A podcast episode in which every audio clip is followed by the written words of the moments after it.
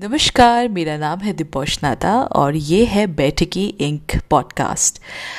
Baithaki Inc एक bilingual podcast है जहाँ पे हम इंटरसेक्शनल फेमिनिज्म के बारे में चर्चा करेंगे और साथ ही साथ बातें करेंगे पितृसत्ता की, हिंदुत्व की कास्टिज़म की और हर वो बात, हर वो नज़रिया हम आपके आगे रखेंगे जो फेमिनिज्म यानी कि नारी बात को प्रभावित करती है।